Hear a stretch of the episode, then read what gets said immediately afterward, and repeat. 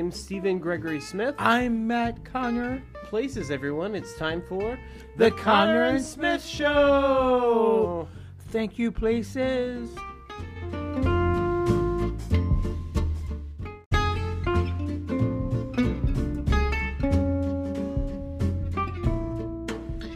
Tonight we'll be talking to artistic producing director of the Lyric Theater of Oklahoma, um, Michael Baron, good friend of ours. Uh, we met at Signature, and we can't wait to talk to him. Uh, we're going to have a commercial, and then we'll be right back.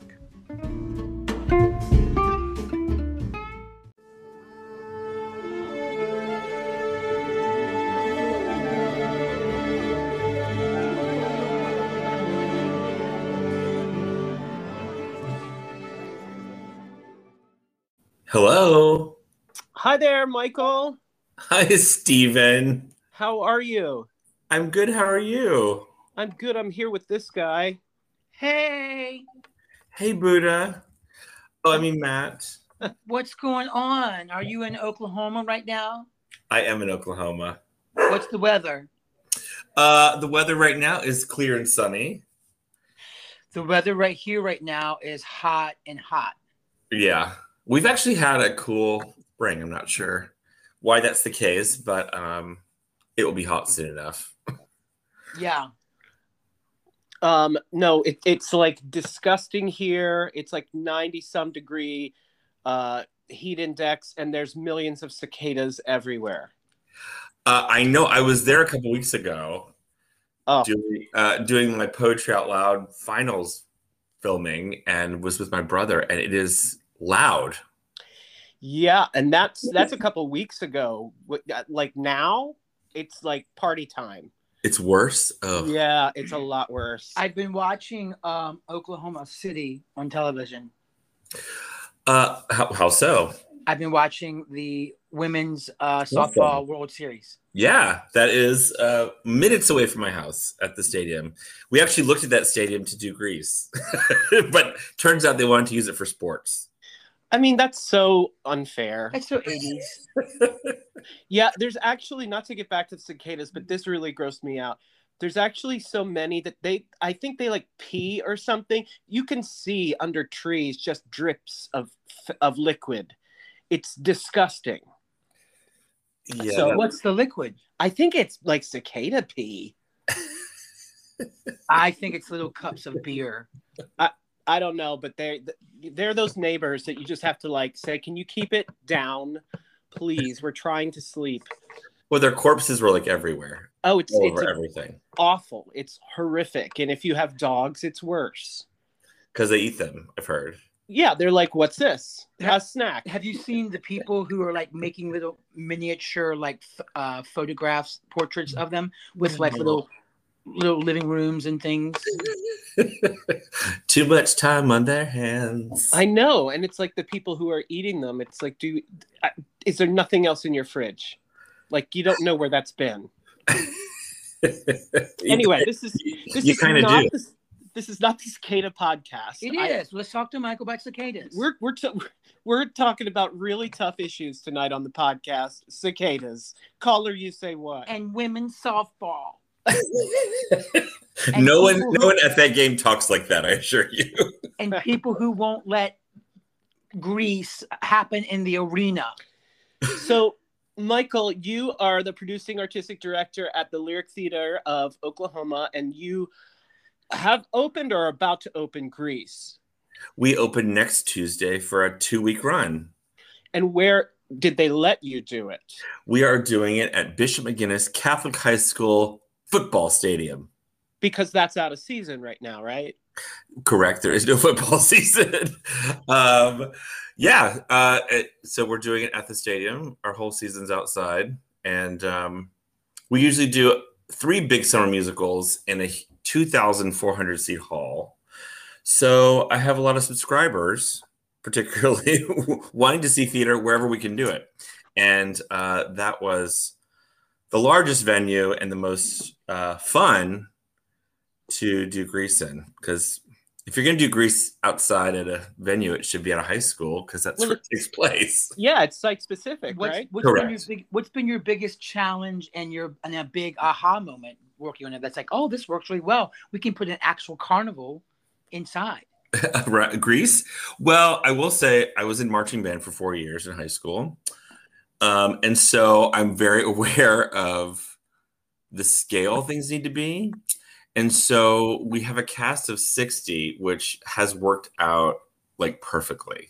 So you have 30 professionals kind of uh, as a core, and then there's 30 high school kids as well on the show that oh, wow. are also dancing and singing, but are also twirling flags, helping move scenery, um, creating the field of people that you need to um, honor the size of the the stadium.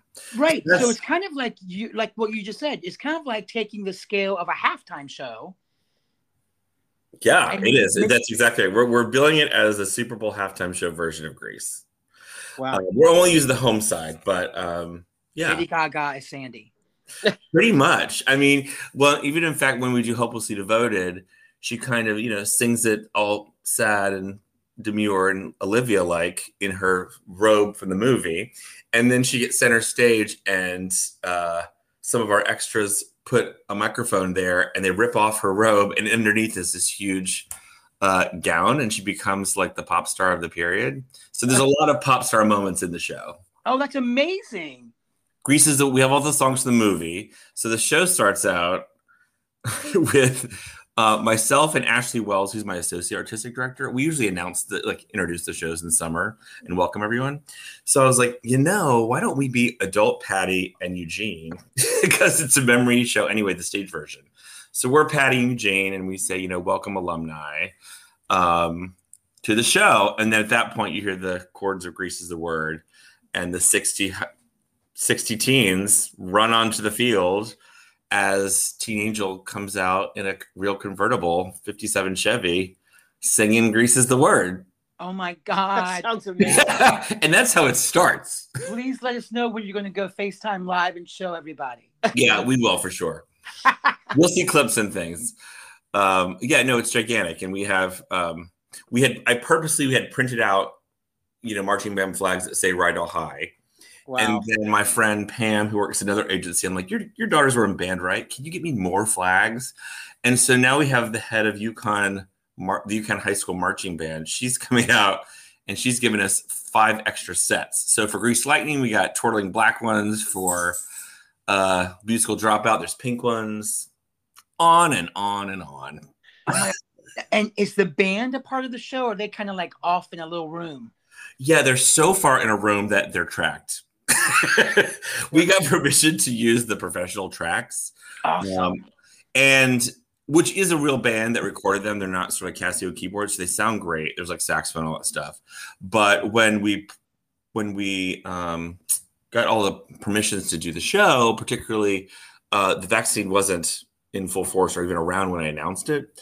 So getting real musicians and all the tech, the tech that involves on and off a football field because everything has to come off every night, every night, the entire set and everything because it kills the grass. I'm told, and um, so uh, and also we can't control in a football stadium live music, and so what has happened is you you, you know we're singing to the tracks, but the, the same sound is heard from the performers on the field as well as the audience, and it's it actually sounds fantastic and better than some shows I've seen inside. Um, the key thing is you can't, ha- you know, if we had a drum kit anywhere on on that field, it would echo from weird a weird place, and so it all works. I so far, knock on wood, what we've gone happened. You would- yeah, I, I also was in the marching band. Hey, what did Um, you play, Stephen? Oh, the trumpet. Uh, I was alto sax That checks. and a drum Um, major for high. That also checks. Um, that seems that seems totally you. Um, Because I'm so jazzy. yes, that's that's what I imagine. You're a jazzy fella. I did uh, for the high school talent show play part time lover on the saxophone. Da, da, da, Yeah. Exactly. Nice. My Ray Bans on and my jean jacket rolled up, paisley sleeves. I looked like like Michael J. Fox in Back to the Future. Everyone thought you were the coolest thing in the world. Well, I And don't know that. but it was That's- fun. That's amazing. Um, but yeah, I guess real drums in a stadium, they even in a stadium show, they kind of ricochet sound around. Yeah. Um, but you don't really care because you're at a halftime show, and that's what that is.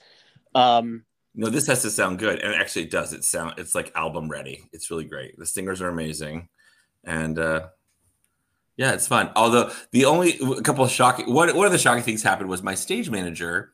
She just graduated Oklahoma City University. Carolyn Mueller is amazing. She went to the same high school I went to in, in Orlando, Florida, Boone High School. And so first first day rehearsals, I thought I was being all cute, so I wore a shirt from high school.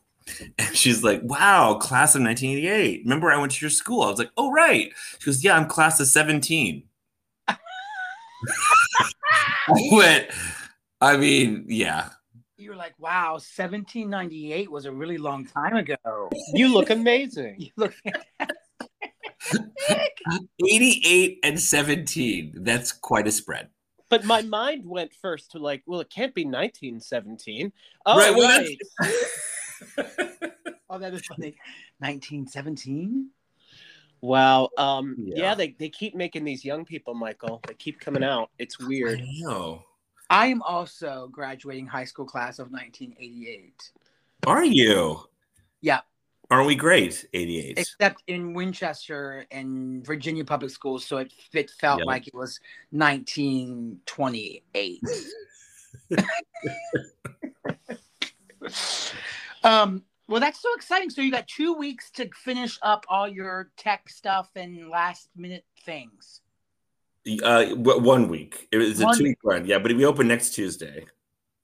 That's so exciting. Well, thank you for smooth. finding the time to talk to us amidst all that. That's Well, I, I was napping, I must admit, but I'm up now.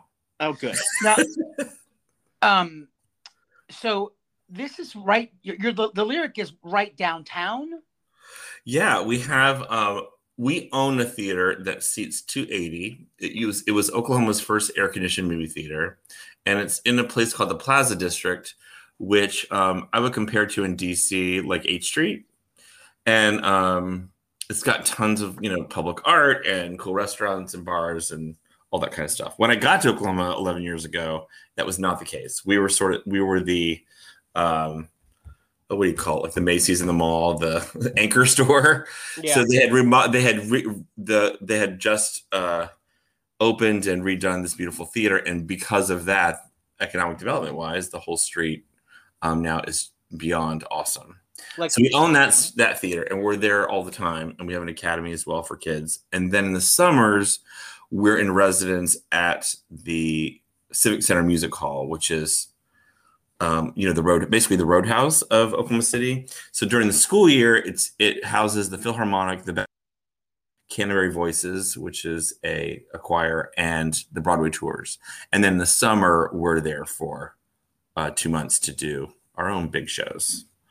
Lyric started out as a summer theater like the Muny and music theater wichita and tuts. And then because of this other space when i got here we decided to make it year round and um, look more like a regional theater, but still doing giant musicals in the summer. So what you just also brought up points out again like the studio theater effect on the 14th Street corridor, For sure. the signature effect on uh, Shirlington. Um, so you know, if any uh, property development uh, people are listening, that's the lesson, the big takeaway. Invite the arts there, everything else will follow. You know, it's an economic driver, right?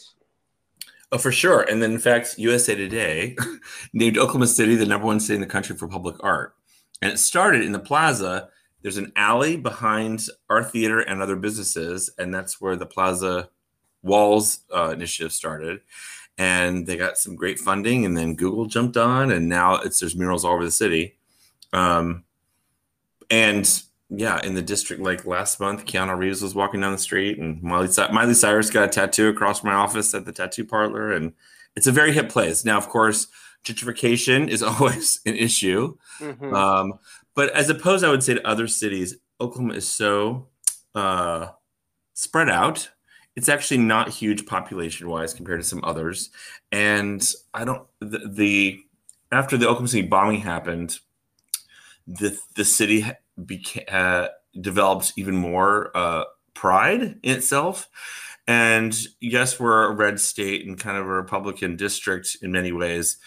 They were they decided to tax themselves, and it's called the MAPS project, and we're now into MAPS four. But with these penny taxes, it paid for all new schools, it paid for the renovation of the Performing Arts Hall, it paid for the zoo, paid for like Main Street to to, to spruce up streets. Um, uh, you know, senior citizen centers. We have a, a, a, giant like Central Park just opened downtown. We have a we have a trolley like um, Berlin that opened two years ago that goes around downtown beyond modern a streetcar um, system, and they just opened a new convention center. So the the town was exploding because of those things, and everyone realized, you know, if, if particularly if oil and natural gas companies wanted cultural cultural people to move here and make it a, a great place to, to woo talent, you have to have a city that has really strong arts and infrastructure. And so uh, it has totally paid off. And strangely enough, during this past COVID time, they did not stop building. And so now that vaccines up and everyone is outside in full force, all of these uh, you know, new apartment buildings and new facilities are are being used. So the town really hasn't stopped.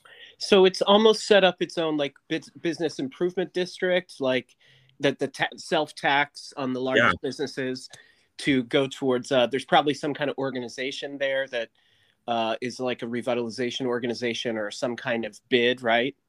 Well, it actually is the city. So the the tax is um, everyone. It's on everyone on all goods, I believe. It's like a, so so the the residents have voted. You vote. We voted to, to tax ourselves to get all of these things, and then um, and what it is is when that vote happens, there's a list of this is what the money's going to go for. It's going to go like for the big performing arts hall downtown. It also had a second stage. So this year, this Maps project went for a brand new lobby as well as a renovation of that theater. Um, and other projects. So, but this, the yeah, but you, the city, I believe, implements most of these projects. That's, that's awesome. That's really great. Um, Ramir is awesome. He's he's like 38, maybe 39. He used to perform with the Oklahoma Shakespeare Company when he was a kid, um, and could not be cooler. That was going to be my next question. Is your city run by a mayor or a board? And that that tells me a lot. The yeah, the last mayor was um, a former sportscaster here in town, and so his push was wellness. And one of the oil company barons, who's uh, not living anymore, he's the one that kind of built. We have a. Uh, it's the Oklahoma River. It's not really a river front, but it is a river. But it is the one of the the um, U.S. Rowing Association training sites. So there's boathouses we have a whitewater center downtown. So he did all the sports stuff. And what we're finding with this new mayor is he's doing, frankly, all of the um, BIPOC diversity arts um, initiatives and senior um, care. And um, uh, where in the past it hasn't been as clear, he's clearly st- saying this is a town for everybody. And he's showing up at Cinco de Mayo, at um, the you know Native American uh, powwows, all kinds of of that stuff. He purposely rerouted the bombing memorial to go to the south side of the city, which is mainly Latino. Um, so that's where I think that's his focus, which is of course great for everybody, and it's it's it's a great time because the infrastructure is there to actually support all of these different neighborhoods.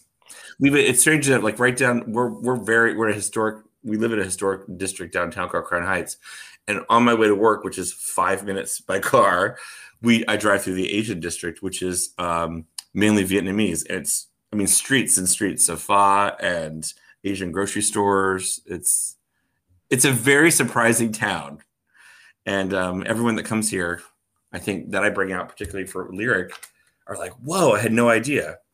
Um, we used to be known for musical theater because like Kristin Chenoweth and Kelli O'Hara Megan Mullally all came from Lyric, um, and beauty pageants.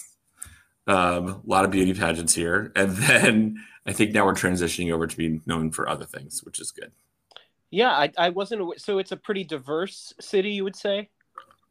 Uh, yeah, that was. I think I, I, I could be wrong, but um, the main um, minority population is Native American because Mhm. the Trail of Tears ended here, and we have 32, 36 tribes who are very involved in all aspects of city government, their own nation, national governments. Um, the biggest, the biggest sponsor after Allied Arts, which is sort of the United Way here for the arts, is the Chickasaw Nation for Lyric. Um, but we also get money from the Sac Fox Nation and the Cherokee Nation and um, a whole bunch. Wow, that's great. Um, so, oh God, you've been there since 2010. Yeah, I have. So this is your 11th year there. Um, and and you okay? So, growing, you grew up where, Michael? I grew up in Orlando, Florida. Okay, and what was kind of your your path, your trek to like? When was your aha moment of like, oh right, I want to be in the arts or whatever? Tell us like a little bit about your journey to where you. I mean, Cliff Notes version, obviously, but like, what? Yeah, I want you to tell the story of your life day by day. Um, st- go now. Well, the quick version is um, I went to college for political science because I thought I was going to be the first Jewish president. And I went to Wake Forest, which is in North Carolina. And while I was there, my freshman advisor, Brooke Davis, who's actually a theater professor there now, she was a senior. And she's, um, I was one, I signed up for Young Democrats and I worked on the Bush Dukakis, Bush Senior Dukakis debate, which was at Wake my freshman year. And when it was all over, I was like, you know, I don't think this is for me because they were doing a show, but it wasn't that good. and I'd already been like a huge Broadway fan and kind of mainstream theater fan. But Brooke said, Hey, we're doing a production of Bus Stop that I'm in at the theater department. Come see it. And I was like, Bus Stop? What's that? A play. and so I went and saw it. And I'll always remember the theater was beautiful and designed by John, uh, Jo Mielziner, who did the original sets for Glass Menagerie and Streetcar Named Desire. And um, I walked in the theater and there was a scrim that had a black and white photo of a bus stop um, diner like painted on the scrim. And I was like, oh, okay. And then like as the show started, you know, behind it a cyc lifted so you could see through the scrim and there was the diner. I went, what? And then the scrim flew out and the diner rolled forward toward us. And I went, what kind of thing is this? And um, I got involved in the theater department a little bit. But then my junior year, uh, the college had a house in London, and every semester a different department went, and that happened to be the theater department. So I went over for the semester. I probably saw 50 shows and said, you know, I want to be a director, like right then. I said, I want to do Shakespeare. I want to do musicals. I want to do that Brian Friel Irish play, maybe. Um, and I went back my my senior year and directed Of Mice and Men. And that was kind of given to me because all the girls in the department were doing Come Back to the Five and Dime and they're like, "You need to do a play with all guys." I was like, "Okay." And it's you know when when you're young, you just kind of go to the library shelf at the theater department and go, "Oh, this, dude, what does this one have?" Right. So I did that, but then the second semester, I was like, "Oh, I can I should pick something I really want to do," and so I did a Charles Busch play that was the one act companion to Vampire Lesbians of Sodom, and it's called Sleeping Beauty or Coma, and I that show is exactly what I still do. It like starts with a dance number. There's usually drag. It's very funny. Um, lots of color. You know, camp is is a part of it, and um, you know, kind of creating an event, even with that show. And so I usually look at every show I do as an event. Um, after that, I went to do an internship in Chicago with the Goodman Theater in casting because I wanted to see how regional theater worked and. Um, and I was I also then did an internship in development to figure out how to raise money. Um, I started a little theater company called Moving Parts Theater Company, and um, that came out of a class I took with Mary Zimmerman, the famous director, who at that time was just a grad student teaching a class at a little center. And um, that theater company, we did three shows just to basically create our own um, grad school before we got to grad school. So we wrote one ourselves. We did an adaptation. Um, but in that in that group of eight was Laura Kepley, a dear friend of mine. She's the artistic director at the Cleveland Playhouse now. So we've it, the world is very small. Once you, as you guys know, once you do theater long enough. Um, but then I went to grad school at Trinity Repertory in Providence, Rhode Island. And I went there because it was the, one of the few grad schools where the school is actually at a professional theater. And so I knew I was going to be assisting professional directors on regional theater shows and not an academic show by a director. And through that, I was Oskar Eustis's, who runs the public now, I was his assistant director for three years. And with him, I, we did world premieres with Paula Vogel and work with David Henry Hwang and on and on. Um, and then after that, my partner decided to go to law school. And so he stayed in New England. And while he was in law school for three years, um, as a, to be a public defender because he's a, a, amazing social worker type of lawyer. Um, I then realized I had to make a living some other way in between directing gigs, and um, I'd always done a theater education. So I worked um, at Brown University doing a project there with theater education. I taught at Holy Cross College, I taught at Rhode Island College, but I was sort of adjunct, you know, everywhere. Um, and then Jim, when he finished law school, he said, "You know what? We need to leave New England, and you need to be in you need to be in New York." And I'm like, "I do." He goes, "Yeah, you need to be around Tony Kushner. You need to be around all the people that you've always loved." And so I said, "I don't want to do that unless I have something." And I got an NEA grant, which they don't offer anymore, but it was purposely a grant to get directors outside of New York and to take over regional theaters. And so my projects were the first one was coming to DC to assist Molly Smith on Camelot. And while whatever city you go to at that time, the NEA actually arranged inter, um, meetings with all the artistic directors in that city. So while I was there, I met Eric Schaeffer and Michael Kaiser uh, and um, Joy Zinoman everybody. And through that, even though um, and Molly and I had a great time, it's that's when I sort of um, hit it off with Eric at Signature, and we became friends um, for several years. And in between that, you know, I did I also did the same thing in LA, and I did it in Hartford Stage and all over the country. Um, but then when all those grants ran out, I was in, and Eric probably doesn't know this, but I was in, working at Zabar's in New York, and he calls and he left it left a message because back then I don't even think we had cell phones, but he was like, uh, "I have a favor to ask you." And I thought he was going to ask me to help him with casting in New York because he was directing Barbie and Fairytopia. Oh my god! and I'm like, oh, maybe he will need some help when he comes up here. In my mind, I was like, I wonder if he fired or someone died at Signature. He needs someone to direct a show in the season. And he was like, Michael, I need you to play Ken. Like, how dark is that, right? and it turns out he did fire his art- associate artistic director who had scheduled The Sex Habits of American Women. Yep. Starring Helen Hedman. Mm-hmm. And Eric had never seen anything I directed, but he knew that I did period pieces, that I like comedies, and that I worked with uh, people that had, I would say, a very distinct style as far as um, clothing and all that kind of stuff. And um, and he said, "Would you read the script and consider it?" Of course, I hang up and I'm like, "Well, I'll do that in between making these flower arrangements for people." Um, no, of course I said yeah. And then when I went down there, I ingratiated myself to everyone, Sarah Jaffe and the whole staff. And I said after that, I said, "Eric, if you need someone, I'd love to come down." And I know it didn't work out before, and I know this is your theater, so I just want to come down here serve you, learn how to work with a board, learn how to plan a season, budget, all of that stuff. Um, you don't have to hire me as a director, and um, as long as I can do projects around town. And uh, he said yes. And then when I got there, Sam Sweet, who's the managing director, said, "How long are you going to be here?" And I said, "Well, probably five years, because I do want to be an artistic director myself." And Eric's young; he wasn't going anywhere. And so um, that's sort of how DC played out. And about the five year mark was when my partner was like, you know what? DC is not for me. And if, if we're going to live in a town this expensive, let's go back to New York. Um, or let's try a new adventure. And that's when Lyric came out, came about. So, um, and it turns out, even with the, the Lyric thing in Oklahoma, um, my friend Shay Sullivan, who is a choreographer, in New York, she said, I think they're looking for artistic director.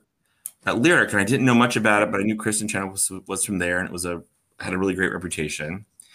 Um, but I went back to Signature and I said to Julie Meyer, the stage manager there, I said, Aren't you from Oklahoma? What do you know about lyric? She goes, Oh my gosh, you have to take that job. You're perfect. I'm like, Oh, okay. then I went and uh, Emily Skinner was doing Dirty Blonde at Signature at the same time.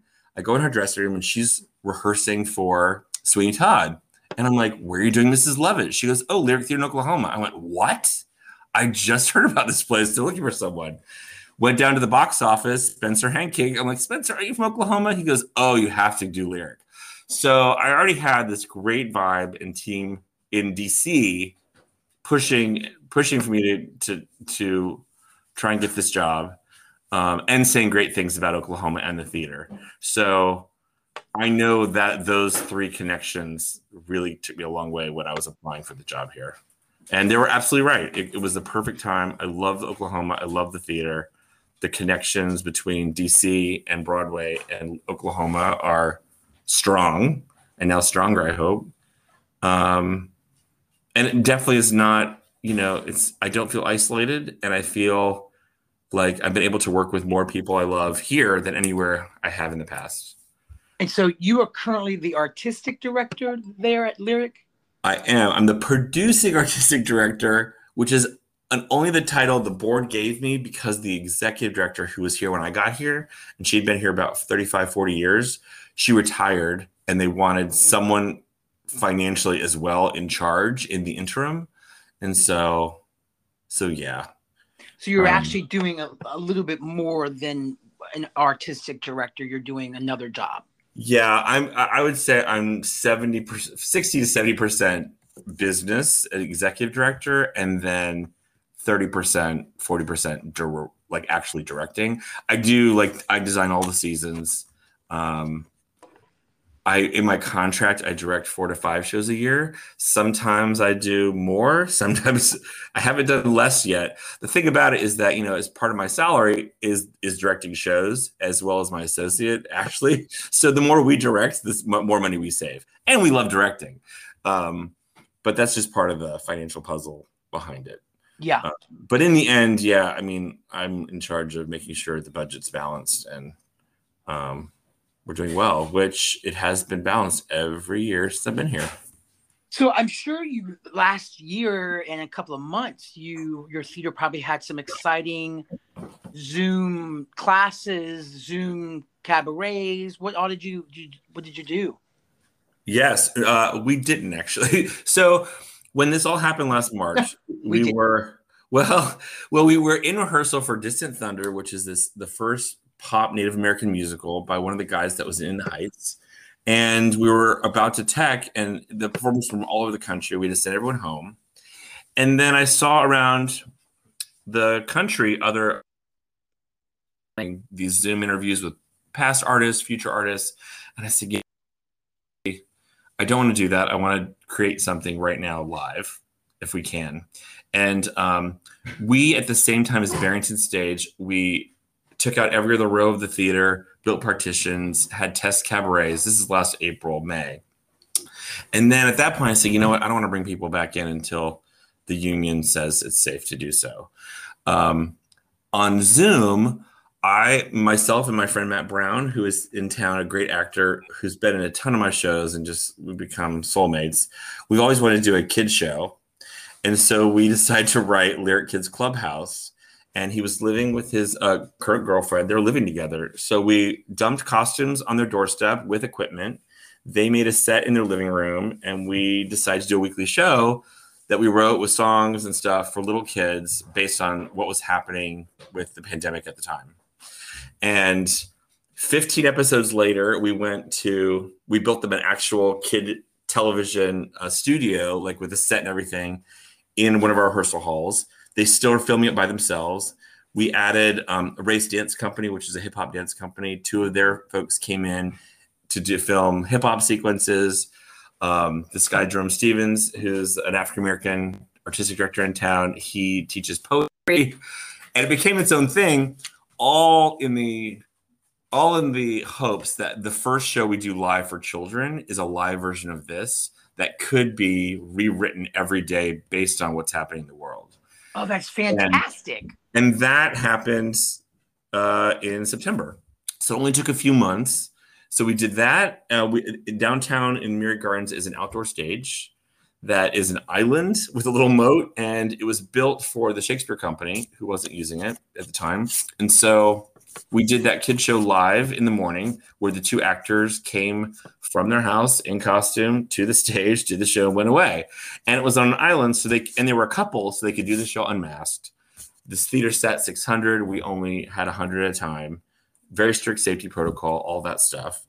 Um, and the evenings we did like yours, we did live cabaret events where all the artists in town we did uh, they could sing unmasked on this island outside you know outside with um, island stage um, with these audiences.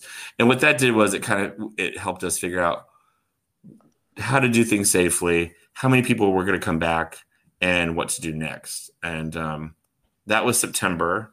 And then in october we rehearsed our this production of a christmas carol at this historic village in right downtown, and um, it had we brought in 100 people per performance outside masks the actors were all six feet talking 12 feet apart when singing um, they never ever touched each other were around the whole thing was done socially distanced even on stage um, what we realized though is that when you're outside and when you spread things out, it actually doesn't look socially distanced. It looks totally natural. The only times you were like, oh, right, it's COVID was when you saw that the audience was masked and you saw that like Belle and young Scrooge don't kiss.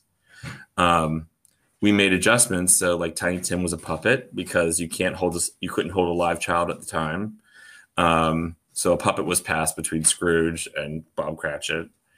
Um, we had an additional uh, four audience uh, we call them lamplighters who would lead the audience in smaller groups through the um, to the next performing site. So that because what we did find right away with the first performance is that the audience actually did not want to socially distance. So we had to make them.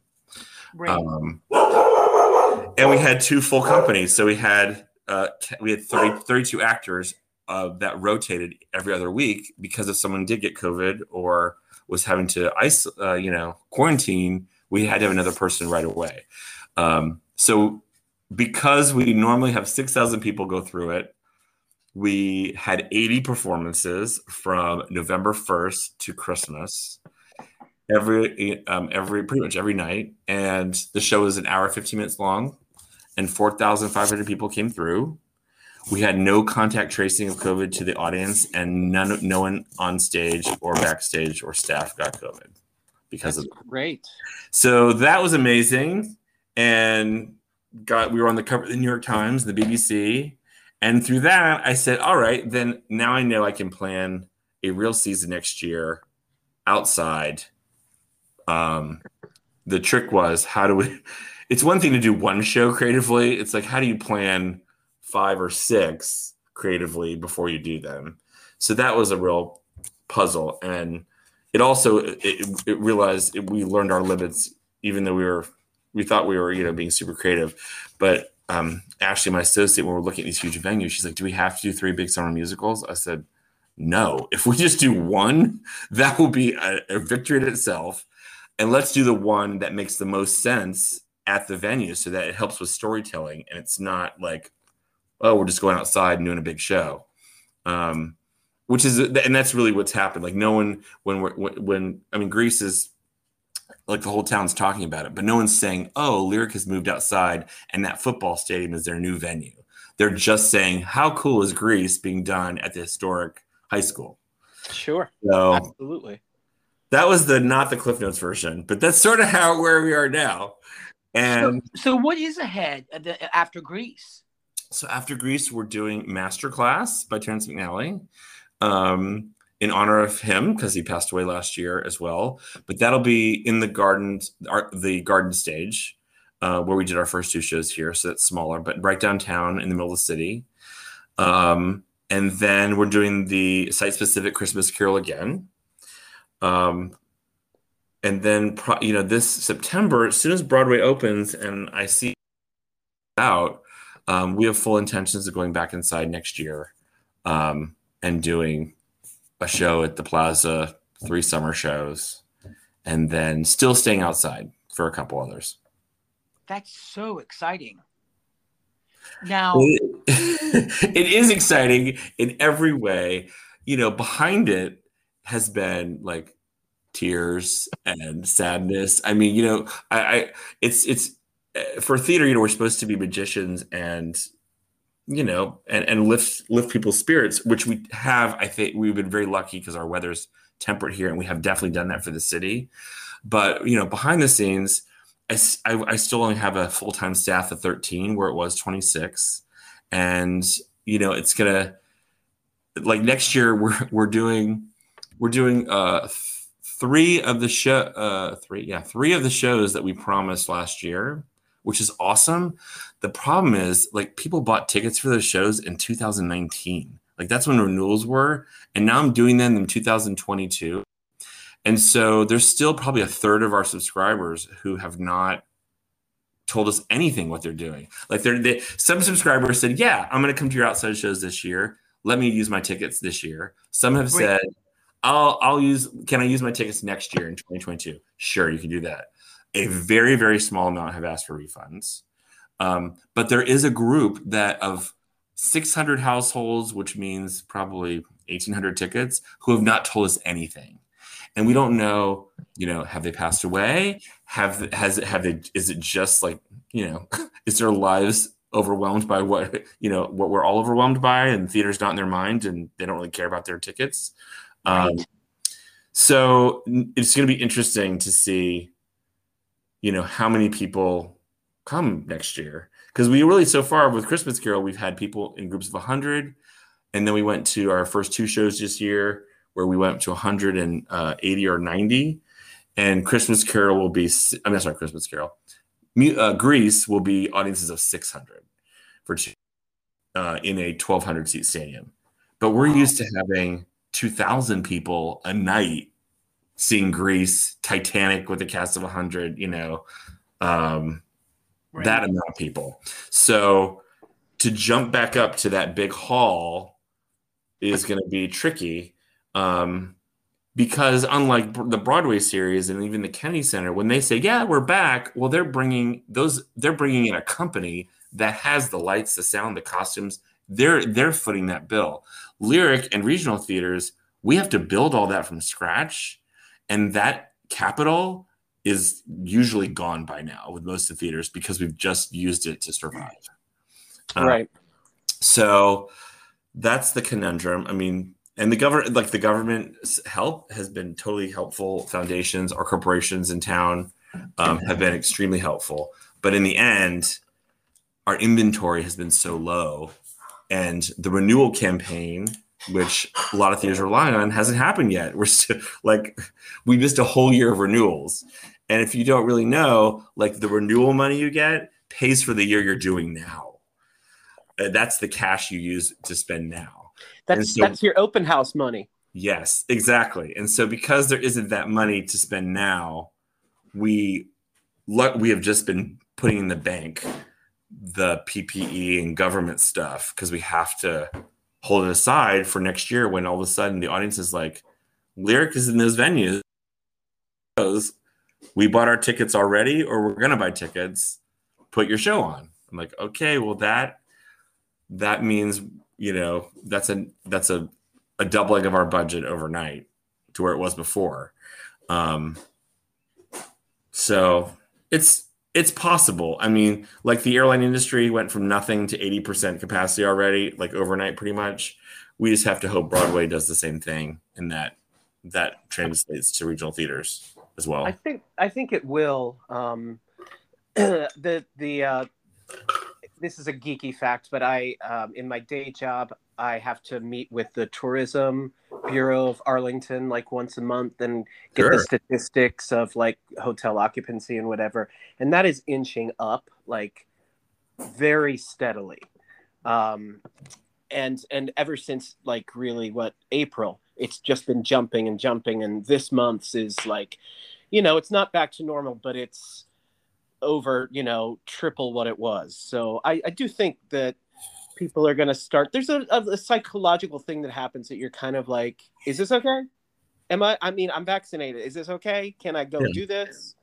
And I've, I'm sure we've all experienced that. But um, there's there's another one more question I want to ask you before we start to kind of wrap up. I got my eye on the time.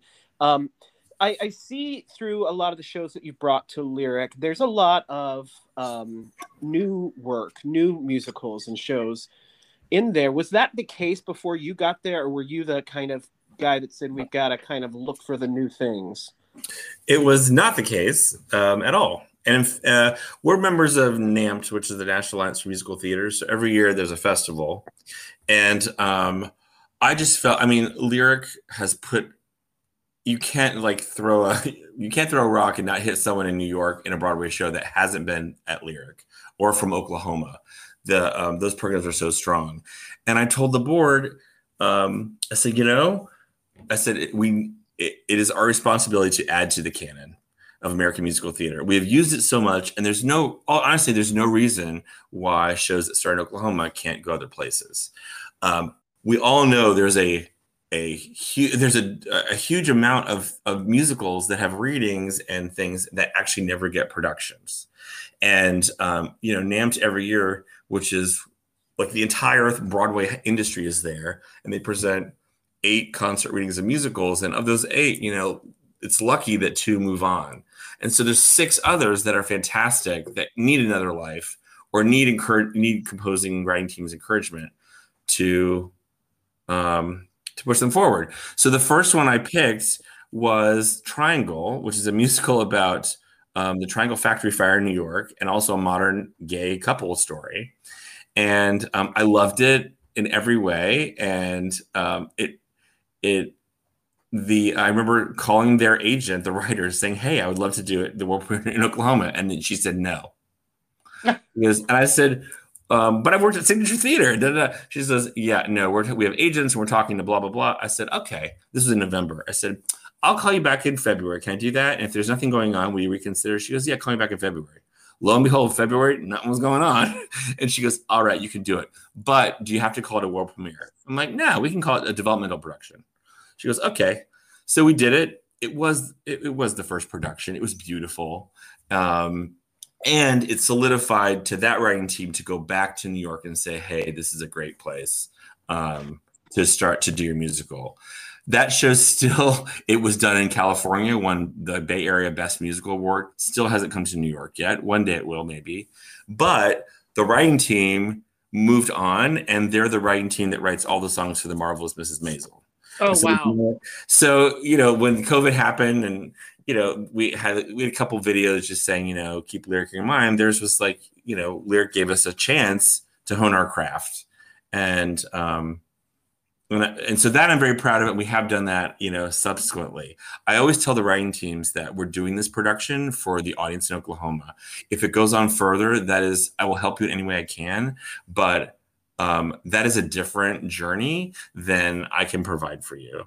Um, I haven't ever taken um, like seed money or enhancement because I don't want other producers to come to Oklahoma to tell these writers like what they feel the show needs at that time Right. for commercial production because I did see that happen at, at Signature many times where you had this extra money coming in, giving shows extra pressure, and if it didn't meet that moment of like we're ready for Broadway and there's funders, then the show died, Right. and it was painful and unnecessary.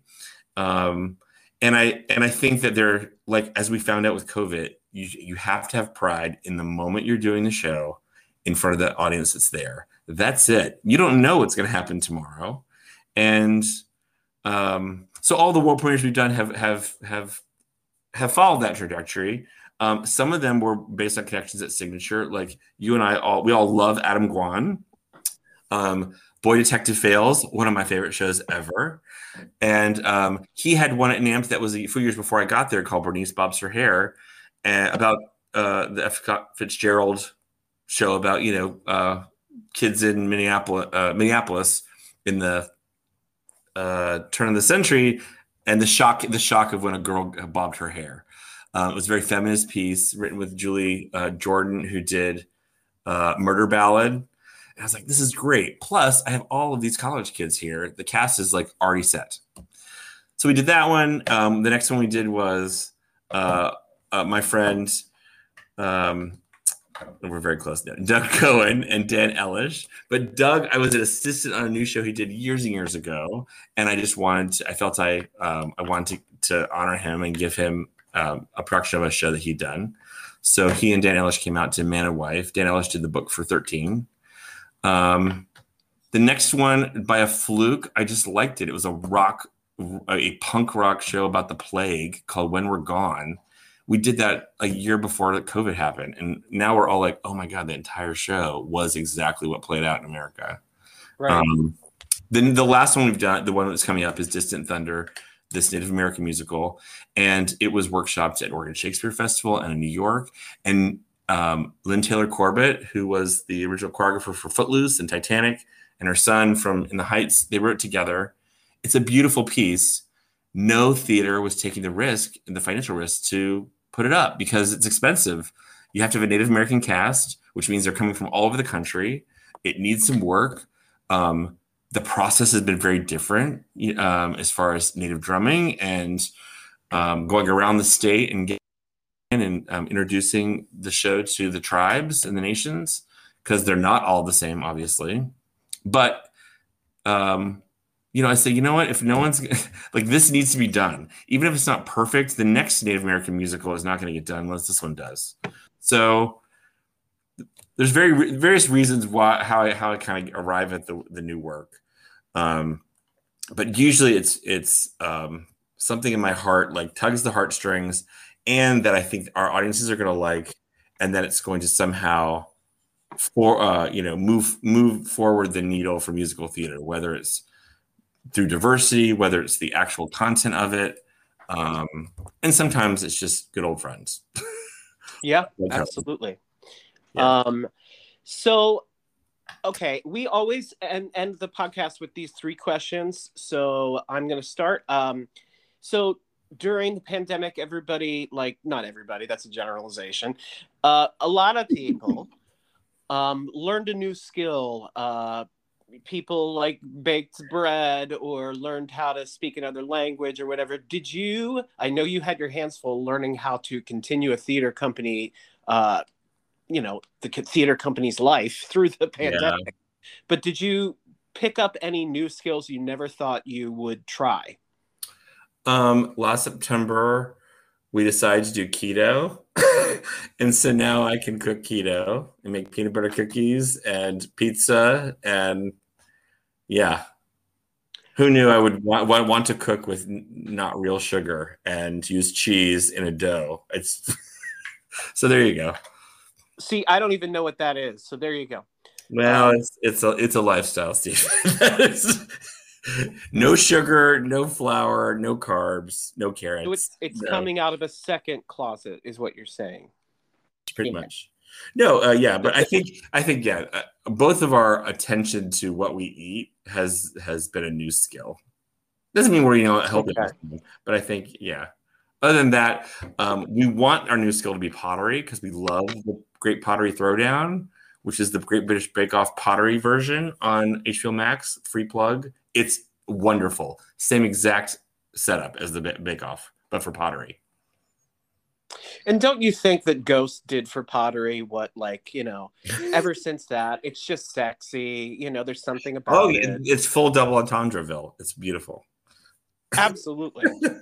um, all right. Second question. Uh, a lot of people had a little well i don't again some of these don't apply to you because you have a crazy bonkers busy job. But um, a lot of people had time maybe they didn't have uh, to binge shows that they never would have or or just concentrate on things that they liked. Were there shows that you just kind of like that filled your time or calmed your brain?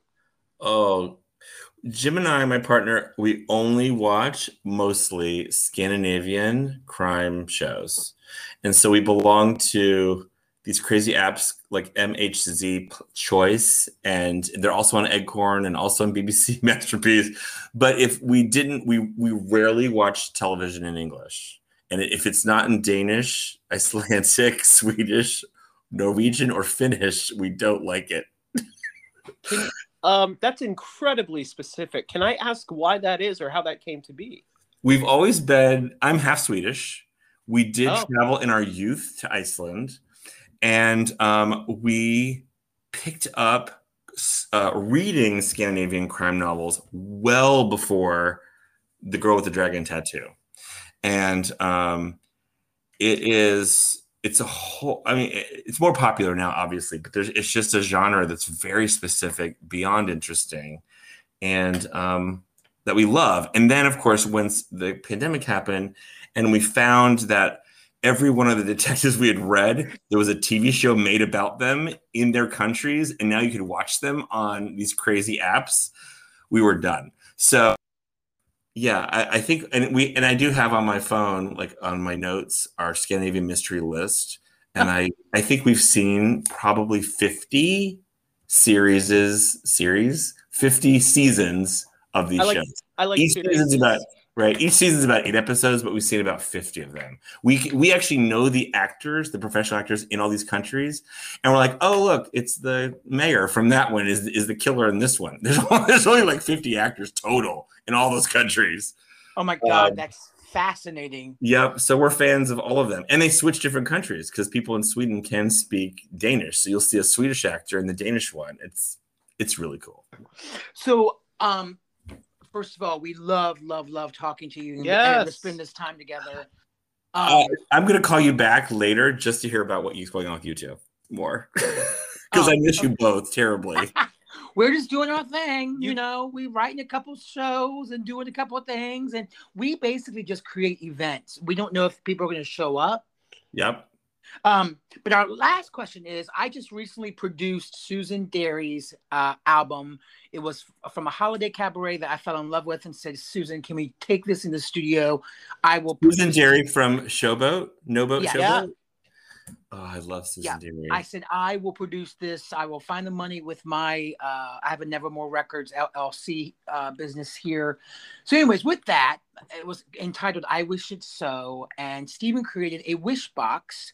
And we've been asking everyone for now, what, 50 podcasts Mhm. almost? Yep. Uh, if, if you had one wish, either for yourself or for the world or for others or whatever you want, can you think of something that you would want to wish for that we will put in this wish box? And at some point this year, there's going to be an event where all these wishes are going to be read in sort of a mantra for a global consciousness. oh, that is so nice and lovely. Yeah, I, I wish everyone gets to see the people they've missed this past year and a half. They actually get to see them somehow in person. I thought you were gonna say. I hope everyone comes and sees Grease. That's what I thought you were gonna say. I am not that shameless. um, yeah, we were, we were talking to a woman here in Arlington County that's in charge of she's not in charge of anything. She's just an artist. Um, she has a, a, a studio called Studio Pause, where the whole point P A U S E. The whole point is to get people's uh, like fingers, the hands dirty, like with art for the first time. If they're Uh-huh. like, if they've never done so, it's a maker space, and so we might do something we're gonna do something in Along her those lines. studio. Yeah. Oh, that's Um, nice. but uh and and all these wishes i think she's going to turn into some kind of paper art project thing um but yeah it's going to be nifty. And it's been great talking to you michael. I'm sorry we went a little over. And best of luck with the women's uh, softball world series in oklahoma Thank city. you. Oh, rated number one in the world. Yes, there are Steven- lesbians everywhere in town. steve and i are going to send you a rough draft of the musical uh the oklahoma i'm not sure they call it the sooners i think Yeah, they I are. don't- Yeah, the Sooners. they we're, we're, we're to show we're going to send to you called the sooners yeah sooner than later um Oh, that's cute. You know why they're called the Sooners? no Uh, that's that refers to the land run. So that that one day when everyone was out a on a line and you ran and got your plot in Oklahoma, and the Sooners cheated and they went early. uh oh Sooner- my gosh that's fascinating Yeah. There's so much history that's is surrounding you right now right Oh, it's it's it's really crazy. the The big thing happening right now is that the uh, Supreme Court um, has decided that um, all of the federal trials that happened on uh, to Native peoples in, te- in this in the state don't count because that court had, had no authority, and so who knows how many things are going to be tr- retried federally because they were uh, they were brought to court under the wrong jurisdiction the wrong. Wow. They, they, had no, they had no power to do that. It's called wow. the McGirt case, um, and that's going to change a lot of American the American legal system, and it happened here. Yeah, yeah, yeah. Well, well all right, Michael. on um, that very light note. no, we could keep talking. Um, we love you, and we hope to talk to you soon. And uh, happy Pride in Oklahoma City. Thank you, and happy Pride to you. And you're more than welcome to always get in your car, come onto Route 66, and come through Oklahoma City. I could go storm chasing, catch, catch a matinee. It'd be wonderful. All on the same day. It happened yesterday at rehearsal. Yes, and don't we all, we all ran inside because don't tell Michael, but I'm going to learn the choreography to Beauty School Dropout and show up as one of the backup ensemble. Um, well, you just told Michael. I don't have to. Right. You well, do that, and because the cast's so big, I might not even know until. No, you wouldn't even know. They, would be like, you know, who was that random person in curlers? I think you're going to get people streaking the field during the show. Oh my god! Please. We'll we'll come and streak the show. I couldn't All right. buy that kind of that kind of press. Even do not oh. put that oh. out there. We'll do it. I hear you. Okay, I'll drop Again. my card. Again. Everyone wants to see this post COVID. All right, we love you, it's Michael. so bright. I love you guys too. see you soon. Bye. Thanks for inviting me. Uh huh. Bye.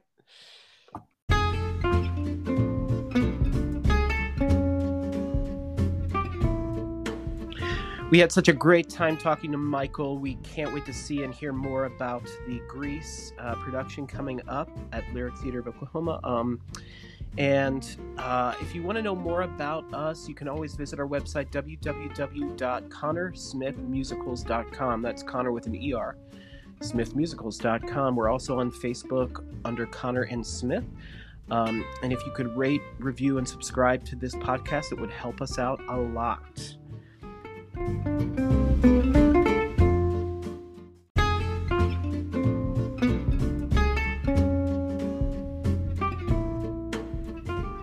Well, as we always say, turn your heart into art. Good night, everybody. Good night.